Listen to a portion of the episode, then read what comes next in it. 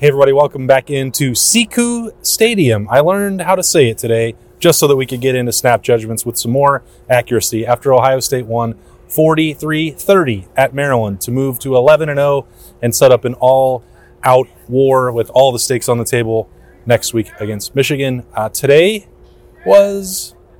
I don't know what to say about it. That's Bill Landis. That's Jeremy Birmingham, and I am A moron. a moron. Berm was correct. Maryland was ready to bring a challenge. Uh, Ohio State messed around for a half and didn't want to seemingly accept it. Um, part of the reason seemed to be uh, TreVeyon Henderson being not healthy and Ohio State continuing to play him.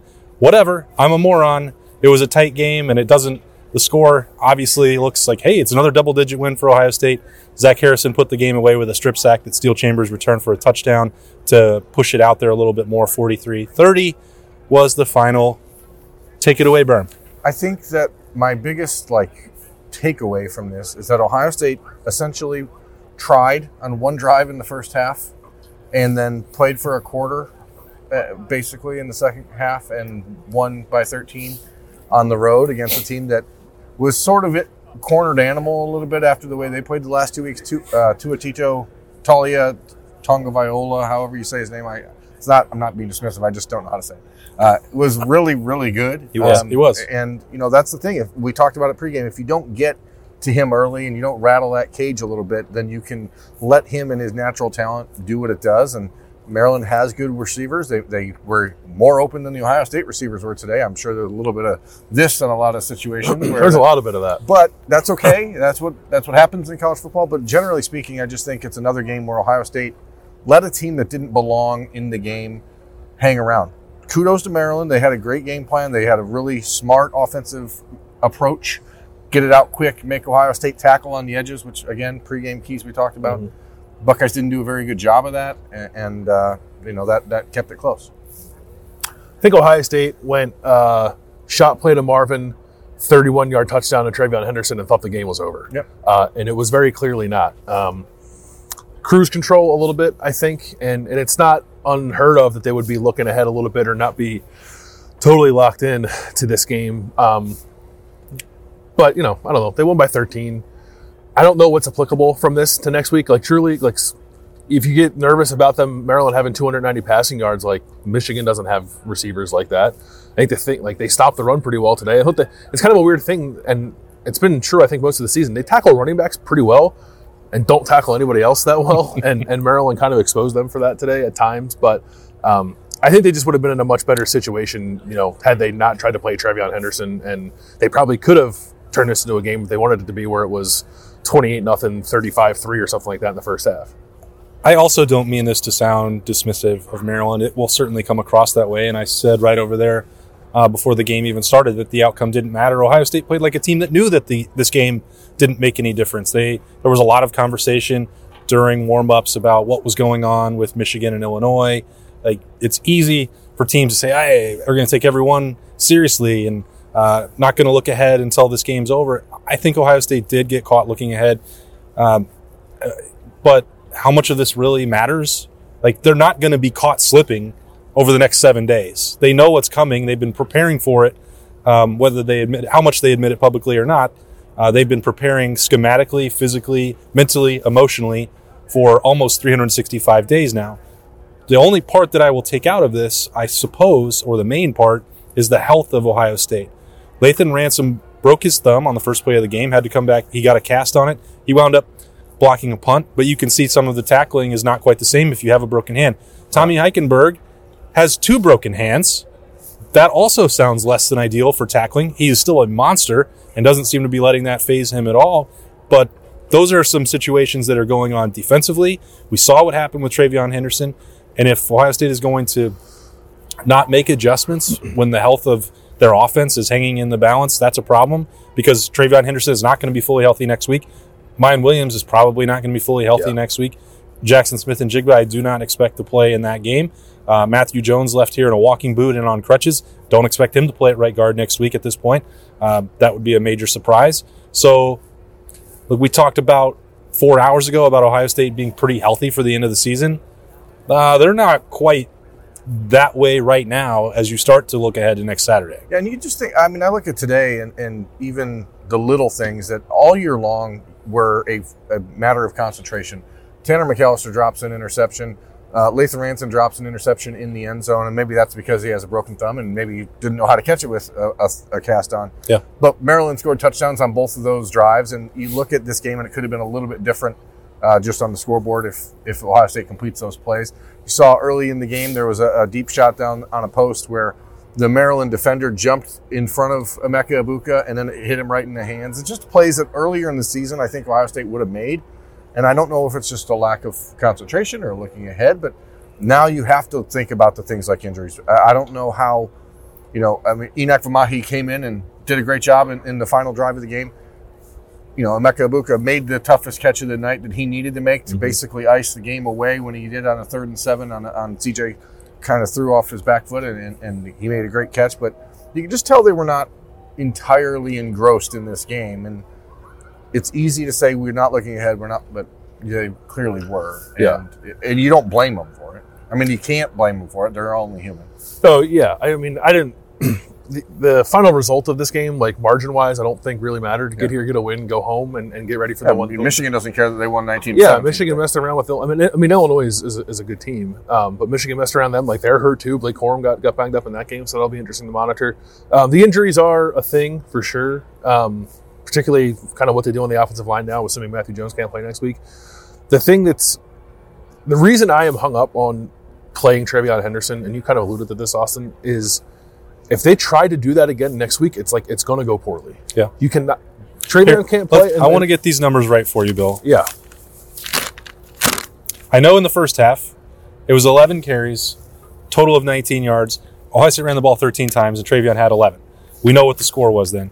Dallan Hayden ran the ball 26 times in the second half, and in total, 27 for 146 and three touchdowns. TreVeyon had 11 for 19. Uh, he he gets a lot of credit for being tough. for sure. Yeah, Like I don't. Yeah. It's not his fault that they kept putting him out there. At some point, you have to say no, especially when you're seeing the results with Dallan Hayden. So go ahead. Yeah, I, I yeah, that's what it is. You, you have to.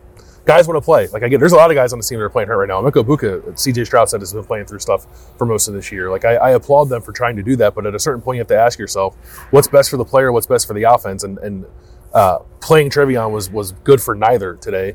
And I worry a little bit that they're going to try to play him next week. That they're going to try to play Miyan Williams, who we think has a high ankle sprain. Like he's not going to be 100. percent And the problem with both of those guys uh, is that when they are hurt, it tends to accentuate what are their worst habits, which is being a little bit indecisive as a runner.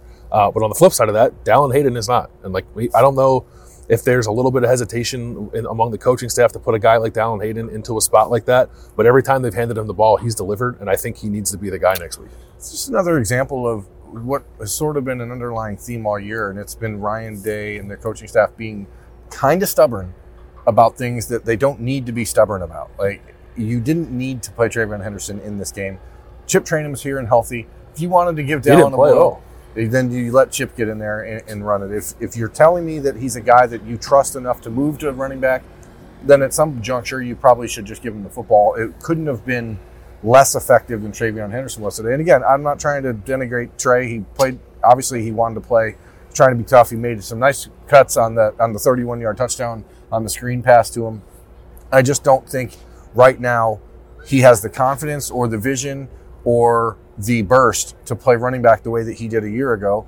And if if you're going to use him out there to, to catch the ball, fine. If you, that gives him the ball in space and lets him kind of do some things one on one, but he's not the same running back he was a year ago for any number of reasons.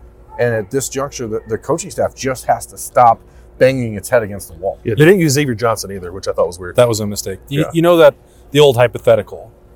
Would you take an 80% this guy, proven star, over 100% anybody else? In this case, if you're talking about 80% or less TreVeyon Henderson and 100% Dallan Hayden, there's literally no comparison. Uh, and whether that was just because Dallan Hayden was healthy, or and, and that's that would be the minimum, or that we're underselling the impact he can have because of his vision, because of his decisiveness, the ability to bend back runs, uh, Bill, that you've talked about with him before.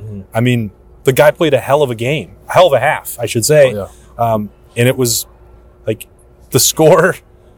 Ohio State could have won that game the way that I thought they would have if they played two halves like that, um, offensively at least. Uh, defensively, you know, they, as Berm said, they flipped a little bit of a switch. I think that they were spinning the wheel at cornerback because they're not sure who is the best option opposite Cameron Brown. Uh, we saw uh, Denzel Burke um, make a couple business decisions in terms of tackling, um, struggled out there. Then they, they moved on from that. They tried Jordan Hancock extensively. He got beat on a few deep balls, and those happen, of course, but didn't look fully uh, comfortable in coverage. And one of the busts last week, uh, I was told, was also something where he jumped in out. And it's inexperience there. He's just moving back into it. They went to Jyaire Brown. Don't think the results were dramatically improved there either. So um, that's something that you have to get figured out. Like Michigan is like JJ McCarthy is struggling to throw the football. Michigan's receivers are like not going to be as good probably as what Maryland brought out here today, but it doesn't matter because if you blow coverages, Yeah. pretty much anybody can take advantage of that. Well, that's bottom line. I mean, it- I, I said it last week. I, I'll reiterate it. For them to win a national championship, Cameron Brown has to be one guy. Somebody else has to step up. I'm Yeah. not sure who it is. Other guys on defense did step up. Zach Harrison played a great game. Obviously, had two two plays in a row that ended the game for all intents and purposes with 18 seconds to go. And you know, it seemed like Ohio State in the third quarter was when they, they started the half. It's like, hey, let's let's rush the quarterback, and they did, and it changed the game. And then they stopped, and then they decided to do it again. Uh, you know, the final drive finally, and I don't. It was just, uh, I just not sure. Some of the decision making just seems It's pretty, folly, and pretty I, odd. I yeah. don't get it. And but they're eleven and zero, and this is a game that I think they would have lost a year ago. I, I really do not think this is a game they would have won. And this is probably the third or fourth game this year where I don't think they would have won a year ago based on just the way it went. So, Yeah. you know, we can look back to 2014 if people want, and you know that there's a lot of mysticism around that season and how a lot of incorrect mysticism. Right, it's a lot of revisionist history because that, that team was not really great until the playoff. Uh, if you go back to 2002 when Ohio State won a national championship, it was like this every single week for the Buckeyes in 2002. The expectation is now so high that any game they're expected to be perfect, and that's just not real life. And, and you have to win games. look look around the country today. Yeah. As we record this right now, Tennessee's losing at South Carolina. I mean, you know, Georgia uh, won 16 Georgia to won 6. by 10. Uh, it- Alabama played the Little Sisters of the Poor, so that doesn't count. Michigan played a tight Michigan one. wins by two on, at home. I mean, it, you know, it's a against a one-dimensional team that ran the ball down their throat most of the game. It's hard to win every game, and uh, you're not going to win them all pretty, but you have to just walk out of here with a dub. Yeah, I think um, it was a it was a weirdly managed game, like um, situational stuff like delay games and all that stuff. Playing TreVeyon, there were a lot of odd decisions. I think from the staff. I think the player. this, this might sound mean. Like the players like rose above that a little bit. I, th- I think today. I think that's Um, fair. I think so, some individuals too, like Zach Harrison, like that play down here. That, not the the strip sack that got the garbage time touchdown was one thing. The play before that, he was just like, no, this game's going to end now. And it was a three man rush. And they, Maryland actually has pretty good offensive tackles, decent offensive tackles, and he just like knocked that guy back with one arm and, and basically ended the game. Like that's the stuff you want to see from from a team that's just like had enough and like is done with with the foolishness and wants to get this game over with and go go play Michigan next week. So I thought that was good to see. I asked Zach about that. I said, uh, "What came over you there?" And he said, "Well, JT told me right before we went out there. He said if we get a sack here, the game's over." And I'm like, "Okay, Done. how about two? Uh, that'll put it Why away." they shouldn't ask for that earlier? yeah, And sometimes yeah, it's, it's anything in life. You know, J- do what JT walks up to Zach before every play. Hey, Zach, if we get a sack here, it's over. I also want to give credit to the Ohio State fans that were in attendance today. This game could have gotten a little bit weirder if there weren't more Buckeye fans here than there were Maryland fans. Yeah. I, I, I am sometimes critical of the Ohio State fans at home.